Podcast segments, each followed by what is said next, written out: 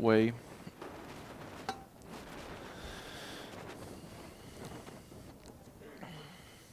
Okay, how about that uh, that blacktop out there? What do we think? Yes. Need some lines? You know, you're never satisfied. What is up with you? no, I want to I want to recognize uh, David and Matt have put a lot of work into making that project happen. It's been chaos with the weather. They have to have, you know, certain number of consecutive days of no rain. Good luck. And uh, they've gone out of their way and disrupted their work schedules and all of that kind of stuff to to get this done. And so we are going to have it lined soon, and um, it's going to be it's going to be really nice. Slightly slightly larger spaces. That's good, right? Yeah. Um, we're even going to have a, a we're moving the, where the basketball uh, goal is going to be. It'll be on the other side of the sheds, and there'll be a court lined, a little more hospitable to our many neighbors who like to come over here and play. Um, last Saturday, when I was up here setting up tables and chairs, I let I guess it was like 10:30 when I pulled out, and there was a crew pulling in to play ball. Uh, so there's a lot of use that you may not notice throughout the week over here and we're, we're really happy to, to make that space for them. Make that space for them. So this morning, we're going to talk about making space, making space for God's transformative presence. Um, boy, this is this is tricky. We're we're gonna we're gonna look at instructions for building a tent. Okay, that's our that's where we are this morning in the book of Exodus. We're going to do some, some architectural instructions uh, for tent making.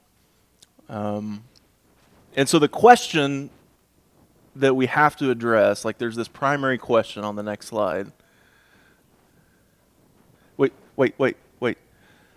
I promise it's accessible this time. If you want to look at if you want to look at the document, uh, if it helps you just read along, that works or that link works, um, and the permissions are set correctly this time.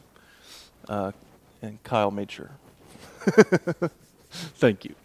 Thank you. Okay, but on the next slide, there's this primary question: What do the instructions for the construction, the instructions for the construction of the tabernacle, mean for us? Is there meaning in this for us, or is this just an ancient document that happens to have a pretty mundane uh, set of instructions about building this space?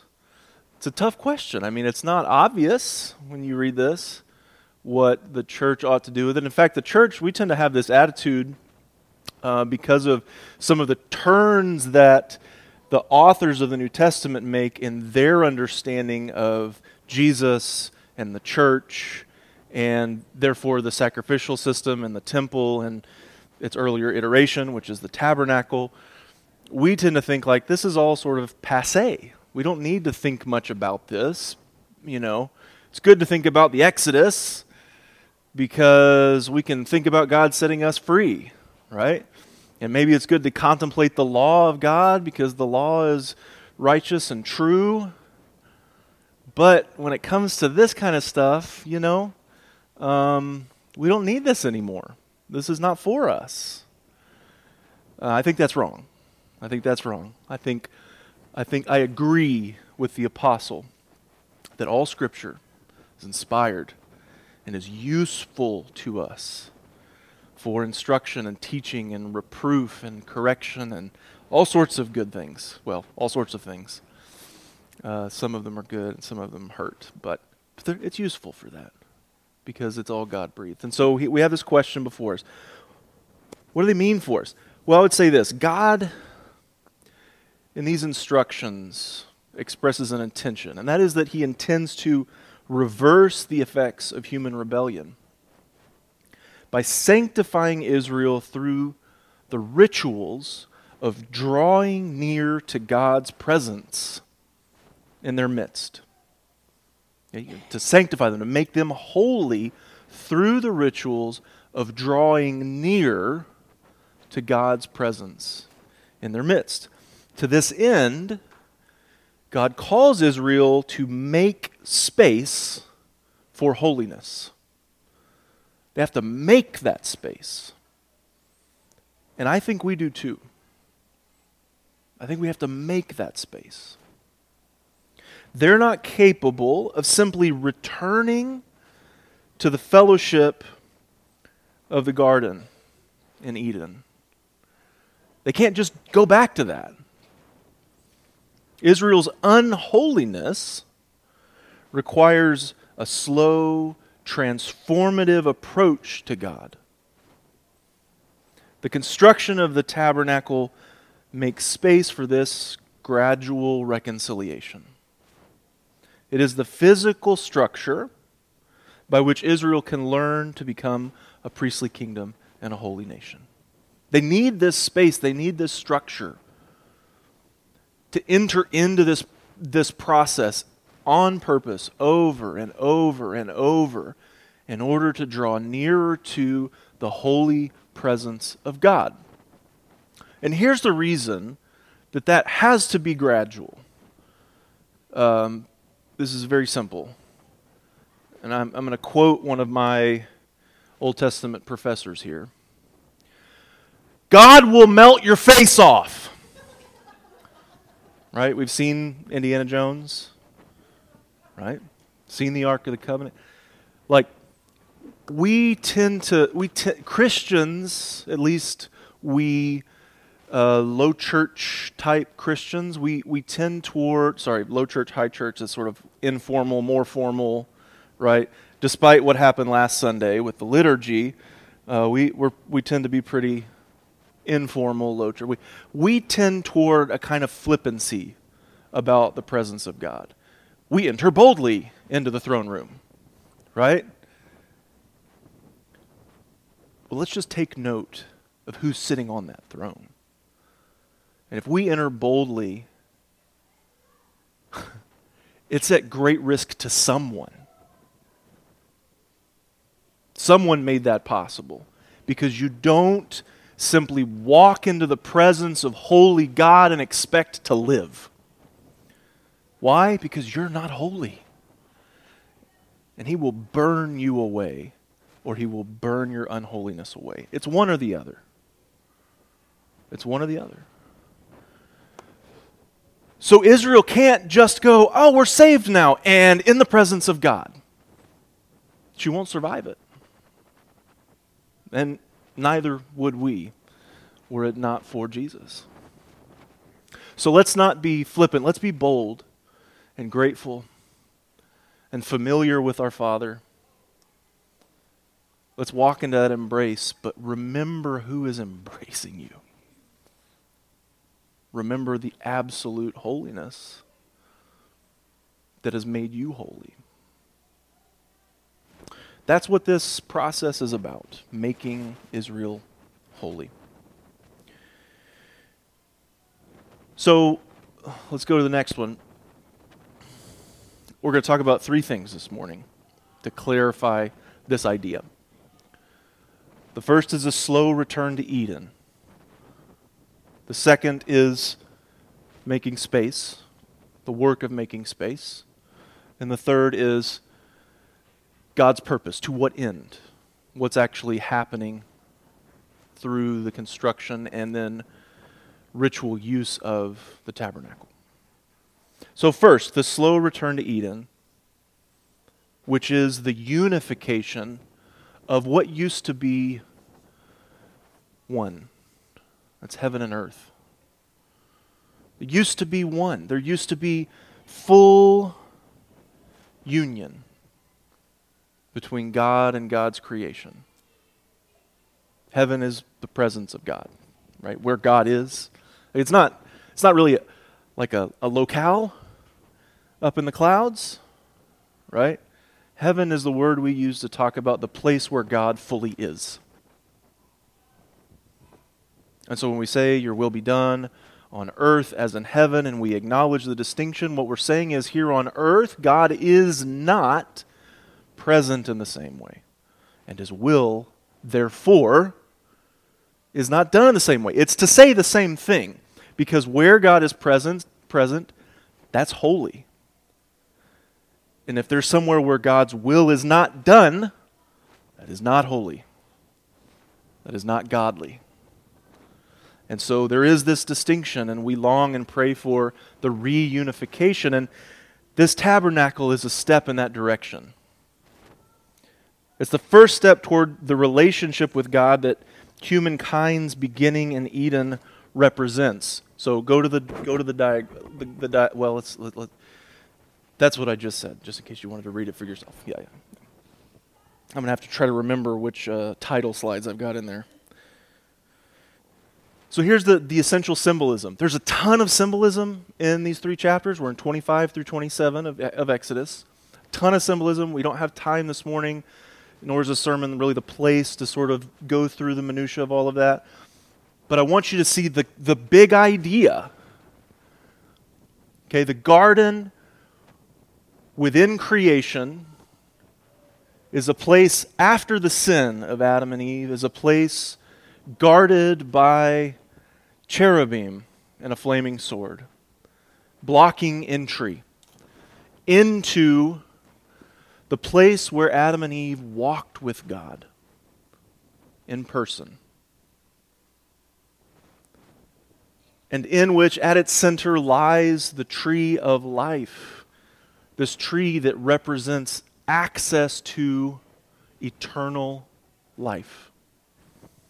This tree that represents the essence of God, eternity, life.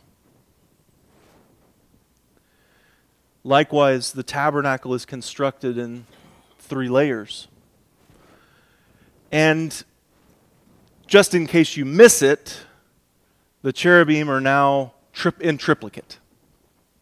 Okay? There's a curtain that separates the courtyard from the tent of meeting. And on that curtain are cherubim. And then there's a curtain that separates the tent of meeting from the most holy place. And on that curtain are cherubim.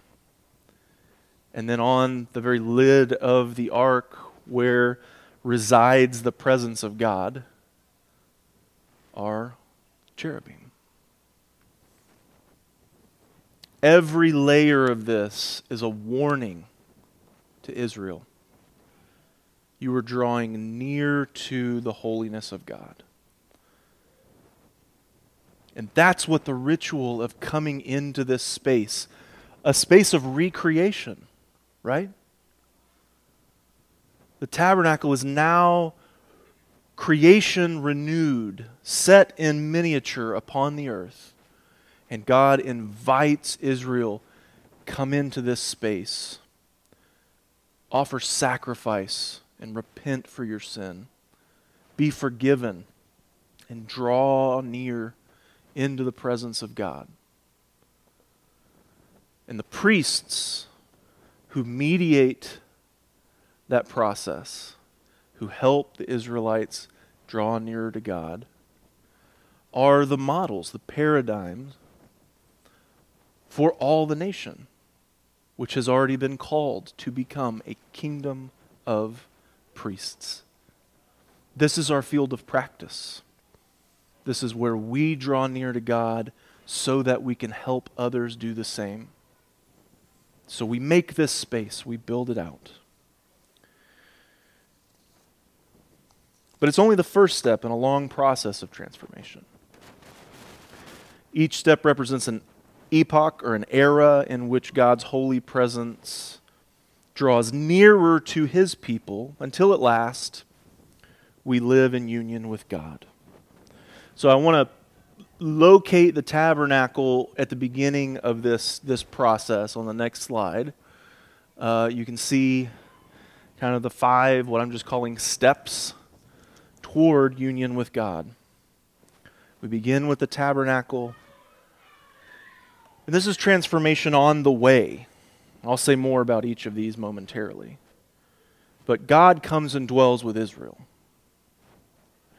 And then, once Israel enters the promised land, God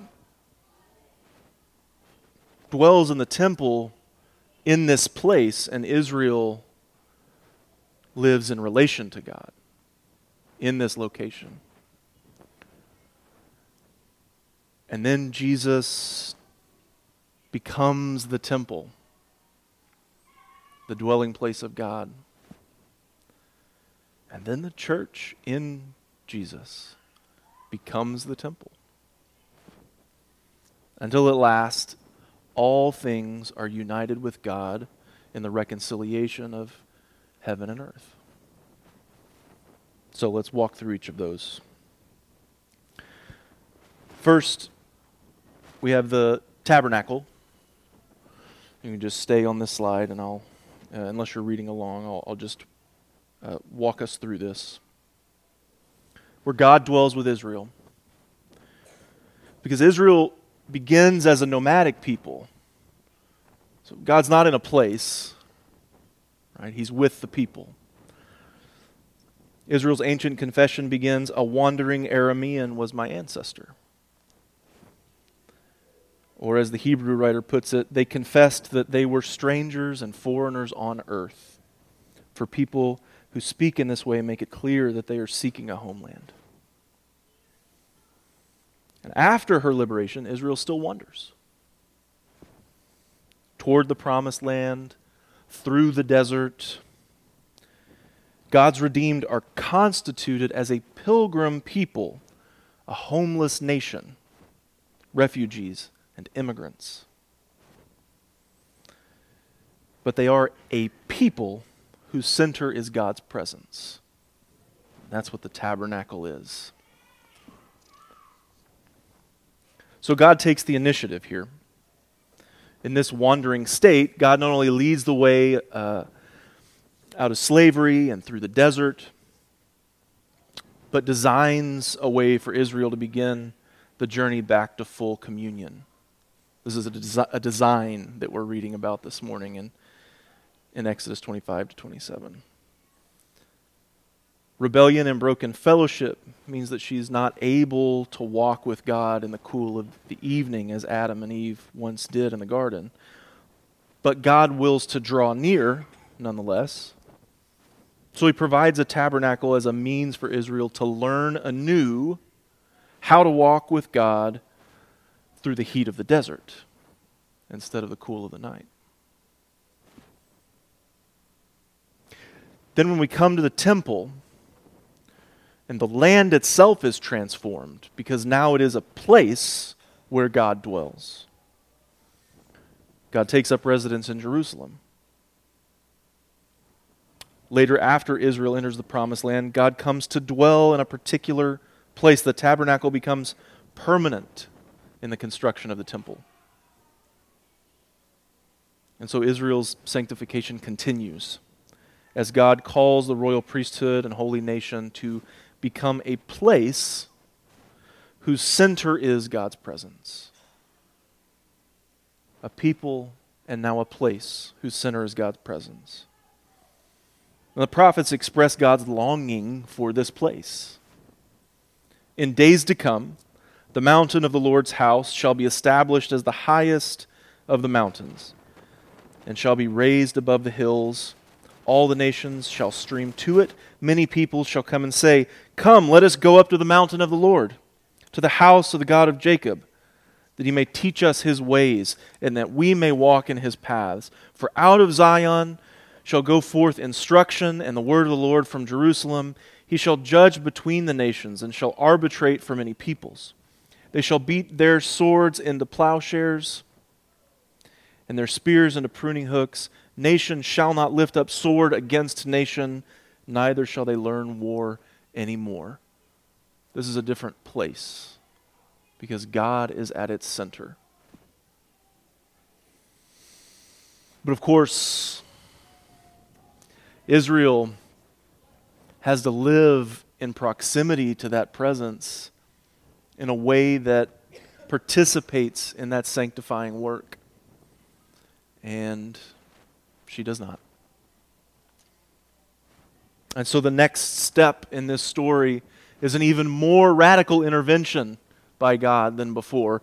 And indeed, almost too radical to conceive, to imagine. At the turning of the age, the Word comes to live among humankind in bodily form. The Apostle John gives voice to the miracle.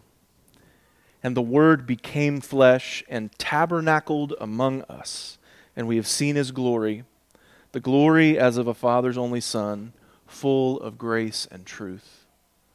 And he uses that word very intentionally. He tabernacled among us. Call to mind God's presence among his sojourning people. He came and made his dwelling here in bodily form. The holy presence of God draws near once more, now invading the dominion of sin and death, showing us how to walk through life in friendship and fellowship with God grace and truth, mercy and justice, holiness takes on flesh in our midst. And accordingly, Jesus serves the function that the temple once did. God's presence with us is crucified and resurrected. Let me say that again. God's presence with us is crucified and resurrected. He passes judgment on the temple which had failed to become a place of prayer for all nations. And he foretold its destruction. The curtain that served as the entryway into the Holy of Holies, the curtain with those cherubim, is torn in two at the moment of Jesus' death. The people and the place whose center was meant to be the presence of God become the person of Jesus the incarnate, crucified, and resurrected embodiment of God's priestly kingdom and holy nation in full communion with God. Jesus is the true Israelite. Jesus is the temple.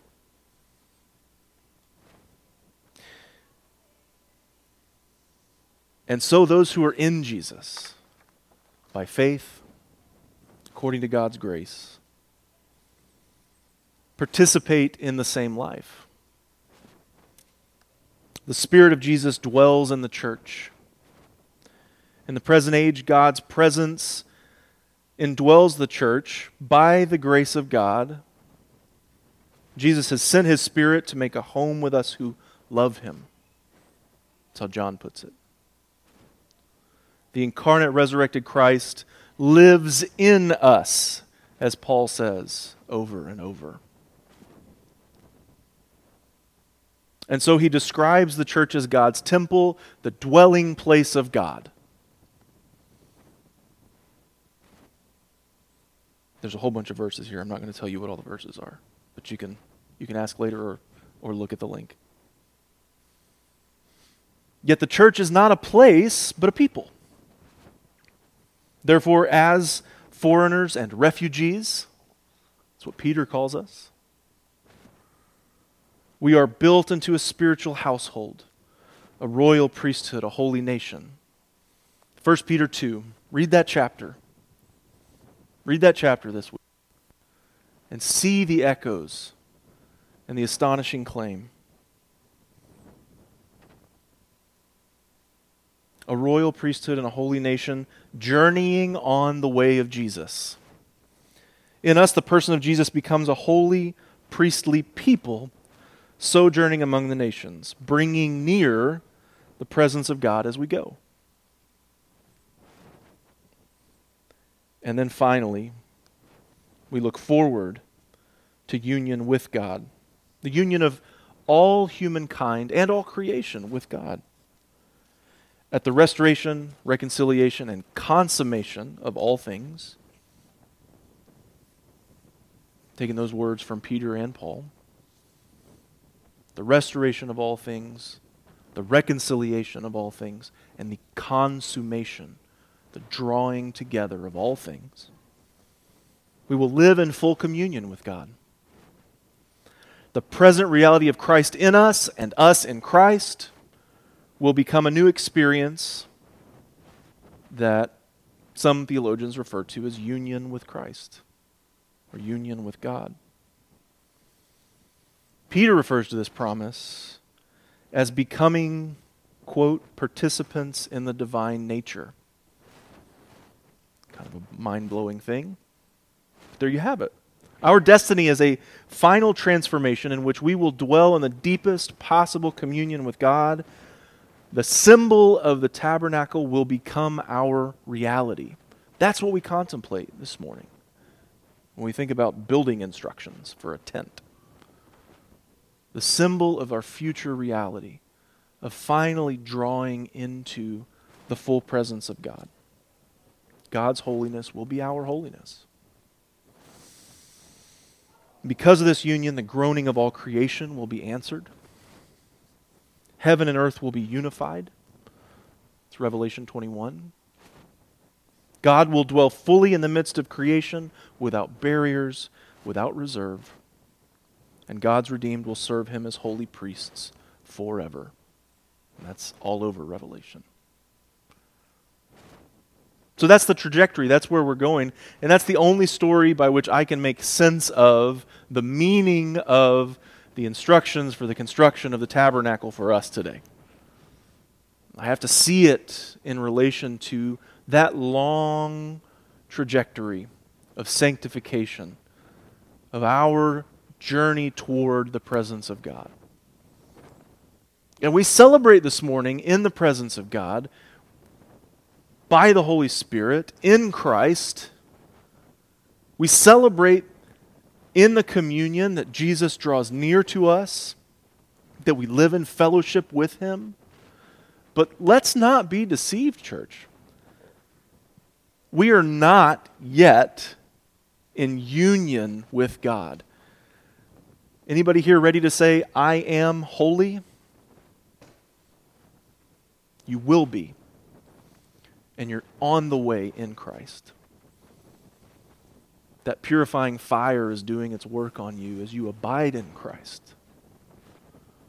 And as you make space for the presence of God. So let's look at making space. Go to the next one.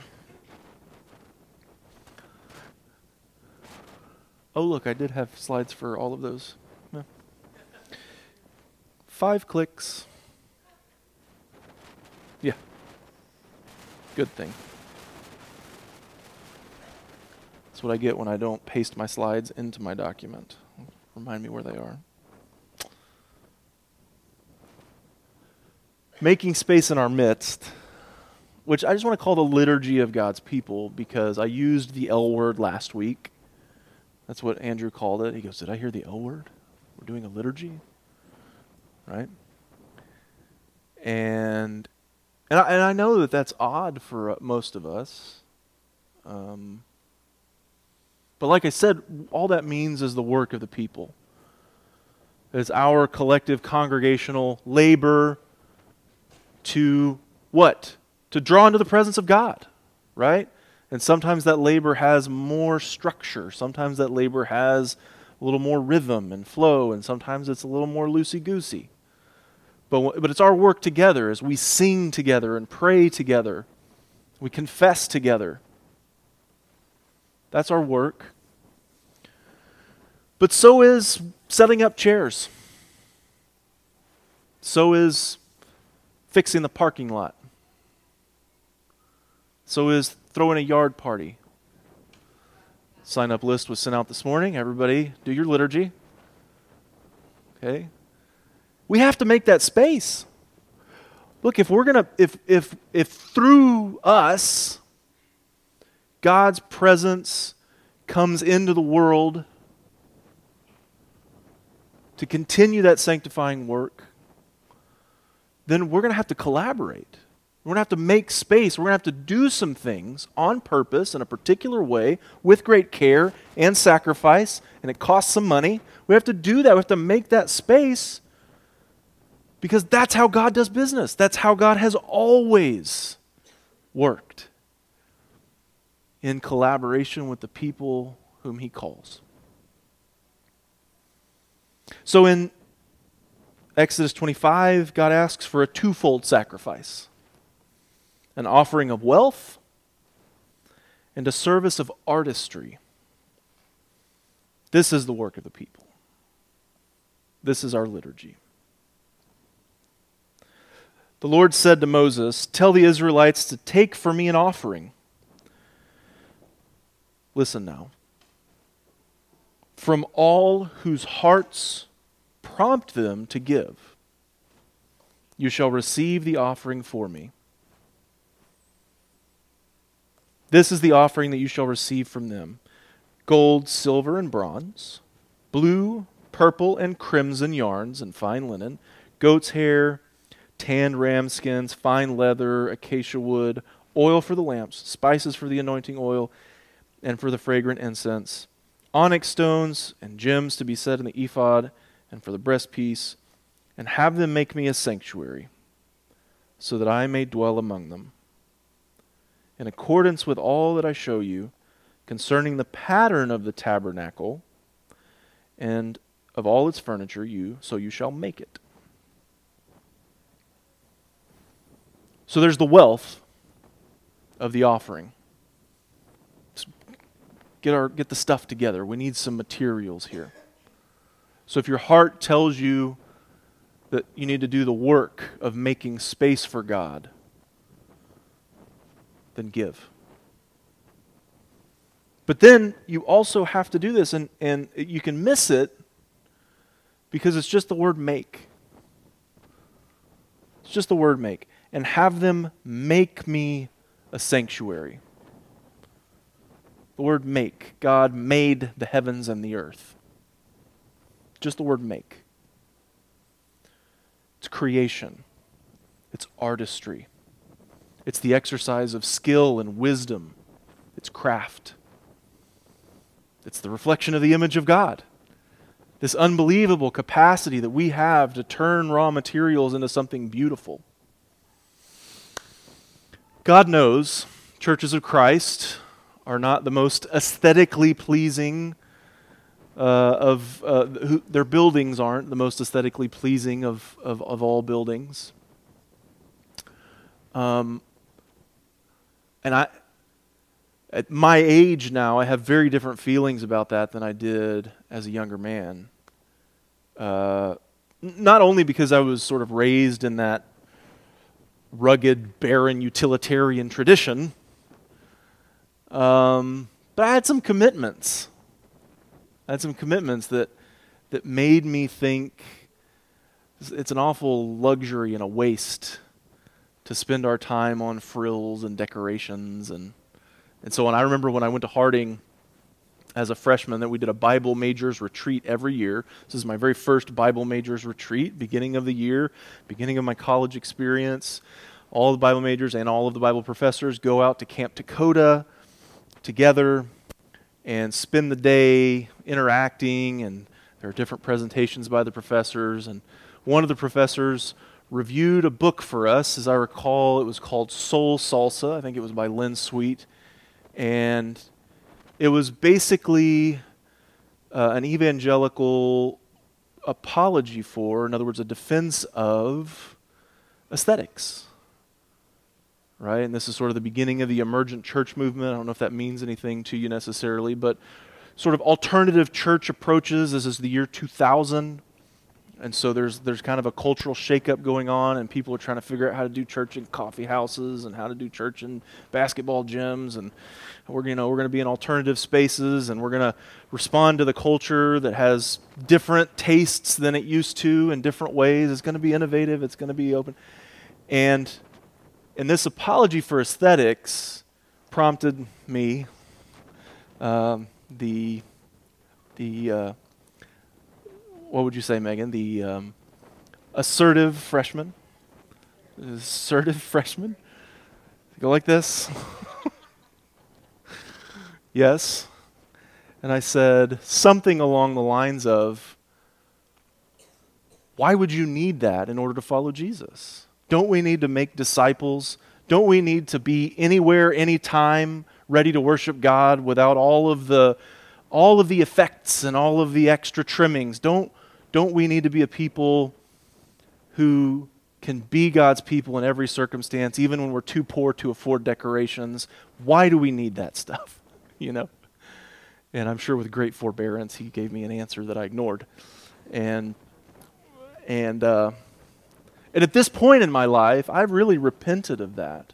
I've, I've come to recognize actually the great deficit in our, and I'm not talking about just Stones River, I'm talking about my tradition, the great deficit in our appreciation for the use of the gift of artistry that God has given us. The ability to make a space that evokes awe and wonder and reverence before the holiness of God and longing and gratitude. All of that beauty that we can create for God is a part of making space. Making space for us to draw near to the God who wants to be present with us, but needs to put up some curtains with some cherubim on it to go, remember where you are. This isn't just an auditorium. Remember where you are. Pay attention to what's happening, because God will melt your face off. Right? So we make space with our wealth and with our artistry, and I would ask you these two questions. What do we, Stones River, have to offer God in the pursuit of making space? And what abilities can we, Stones River, exercise in the creation of space for God to dwell? I don't come with answers this morning. I come with questions like a good rabbi, right? But we have to, we have to, we, we have to contemplate this when we read these texts. We have to ask ourselves, what am I to give if we're going to make space? What am I to make if we're going to create a dwelling in order to draw near to God? So that's our work. That's the liturgy, the work of the people. But then there's the work of God. The work of God.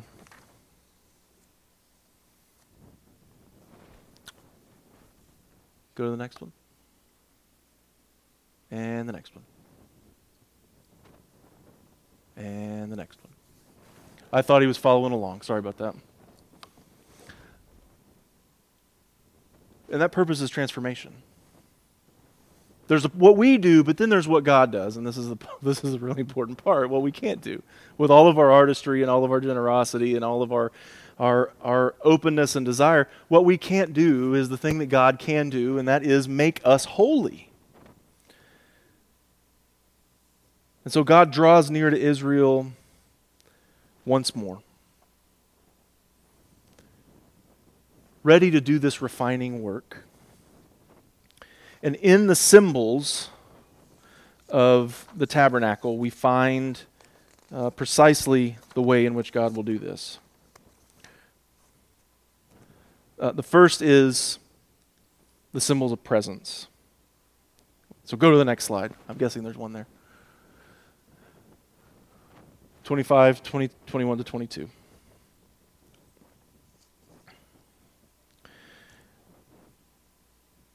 You shall put the mercy seat on top of the ark, and in the ark you shall put the co- covenants that I give you. There I will meet with you.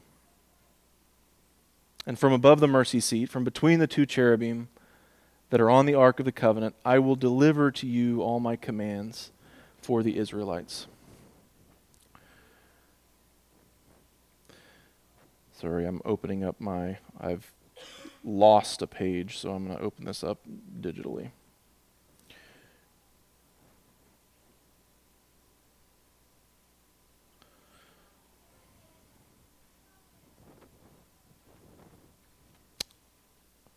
Just about there.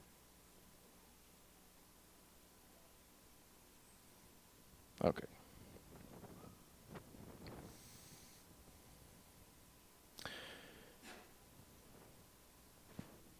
We have the bread of presence, we have the tent of meeting.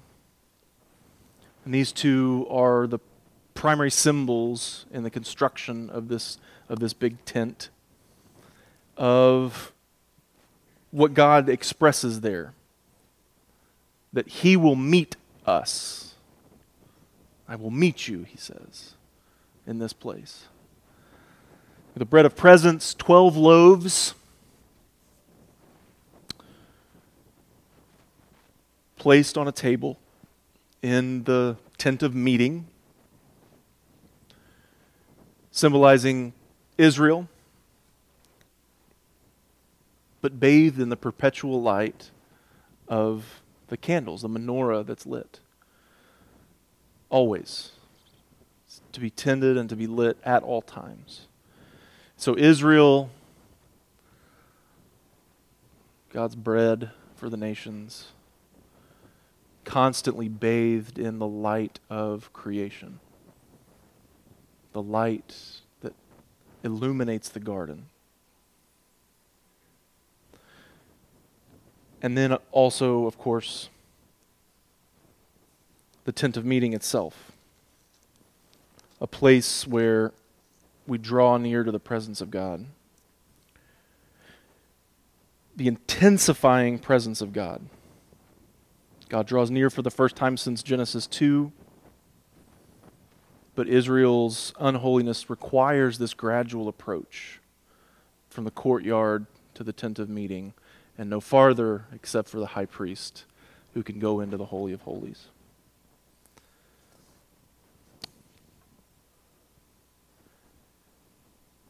And then the altar and the mercy seat represent the sanctifying work, the altar on which sacrifices for sin are offered, so that Israel is forgiven and made clean, but also the mercy seat itself, where once a year the high priest enters, sprinkles the blood on the mercy seat for the redemption of all Israel, the Day of Atonement. So these symbols of sanctification, of atonement, lead us to the vocation that the tabernacle symbolizes. The call to Israel to approach heaven. The call to Israel to learn to mediate this presence as a priestly kingdom and a holy nation. These symbols, I think, invite us to reflect likewise on how it is that we draw near what the process that we go through, how it is that we make ourselves available to the sanctifying presence of God, and how it is that God is at work sanctifying us. And so I but I don't want to jump to well Jesus, Jesus, you know, makes us holy and so, you know, the blood of the lamb and we're saved and so, right? It's not that that's not true. It's that it it invites us to sort of skip over and leave behind all that this means. This invitation to make space for the presence of God, a space in which, as we come, we are forgiven because we repent, because we offer sacrifice, a living sacrifice, as Paul puts it in Romans 8. Our very bodies are our sacrifice and our spiritual act of worship. And we expect then that if we are approaching God in worship this morning, if we are in the presence of God, we're being made holy, and that's not an abstract concept. Right? I mean, it's not just you're sort of, you pass muster or you don't. We, we, we sometimes think about this uh, this idea of of being given the status of righteousness or holiness, borrowing Jesus' status, so that we're not actually holy. It's just that Jesus is holy in our place. But that's not what this process is about. This process isn't simply borrowing someone else's holiness because we make space we are indeed purified. Our sin, our rebellion, our selfishness, that's what's being burnt away when we come to worship. Is it slow? I could invite some of the older members of the church to come up here and tell us whether or not it's fast or slow. But I think we all already have a sense that the story that goes from tabernacle to new creation is just about the right length of time to imagine this process of transformation. Certainly feels that way. You know, David asked, Does it seem like the days are going fast? And I got to say, it just depends on what I'm focused on. If it's me becoming more like Jesus, it seems like a really slow grind. But that's what this is. That, when we ask the question, how do you make space? What will you offer? What will you make? What will you build? How do you come into God's presence? How do you repent? How do you lay down your life as a sacrifice on the altar? How do you receive the atonement of Christ's blood? over and over and over. When we ask that question, what we're looking toward and longing for and aiming at is nothing less than becoming holy as God is holy. Not borrowed righteousness, but transformation. And so I want to end with this final image Go to that, that last one. If you turn over to uh, the end of chapter 27, there's this peculiar little injunction. You shall further command the Israelites to bring your pure oil of beaten olives for the light, so that a lamp may be set up to burn regularly. In the tent of meeting, outside the curtain that is before the covenant, Aaron and his sons, the priests, shall tend it from evening to morning before the Lord. It shall be a perpetual ordinance to be observed throughout their generations by the Israelites. Now, again, I'm telling you that this light, this perpetual light, it is a symbol of the presence of God shining always on the bread of presence as the incense rises. The incense symbolizing the prayers of Israel continually flowing up. This light, this light of God, it has to be tended. You have to keep the candles lit. You have to keep them lit constantly you have to attend to this work. And so I, ask you again how do we tend to the presence of God? What do we do to make this space?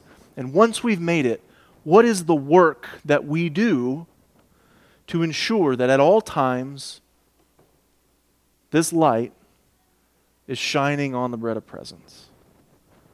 The 12 loaves, the tribes of Israel, the people of God. How do we tend that, that light?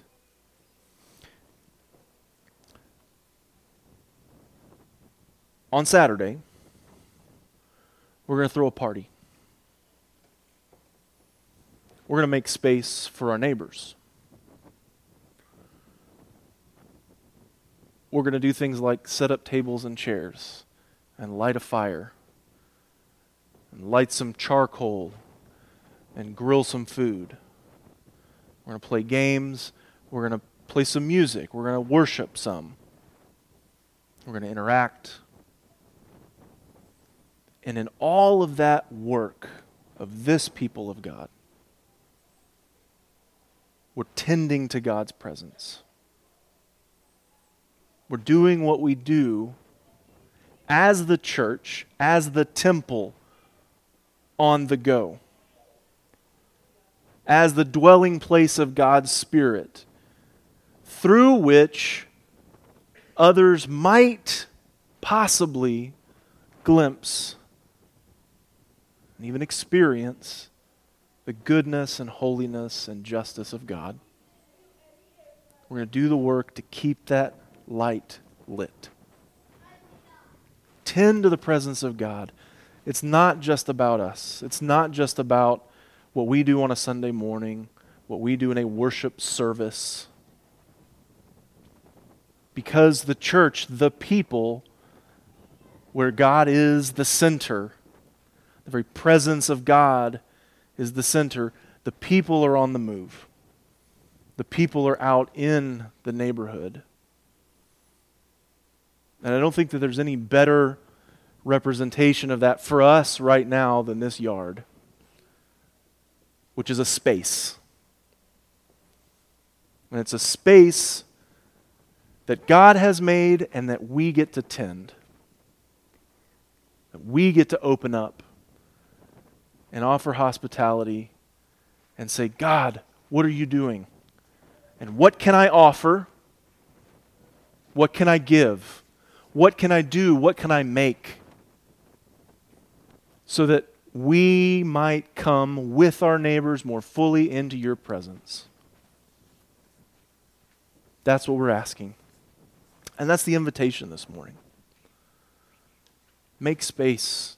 Let's make space together. Let's tend to the Spirit of God. Let's keep those candles lit.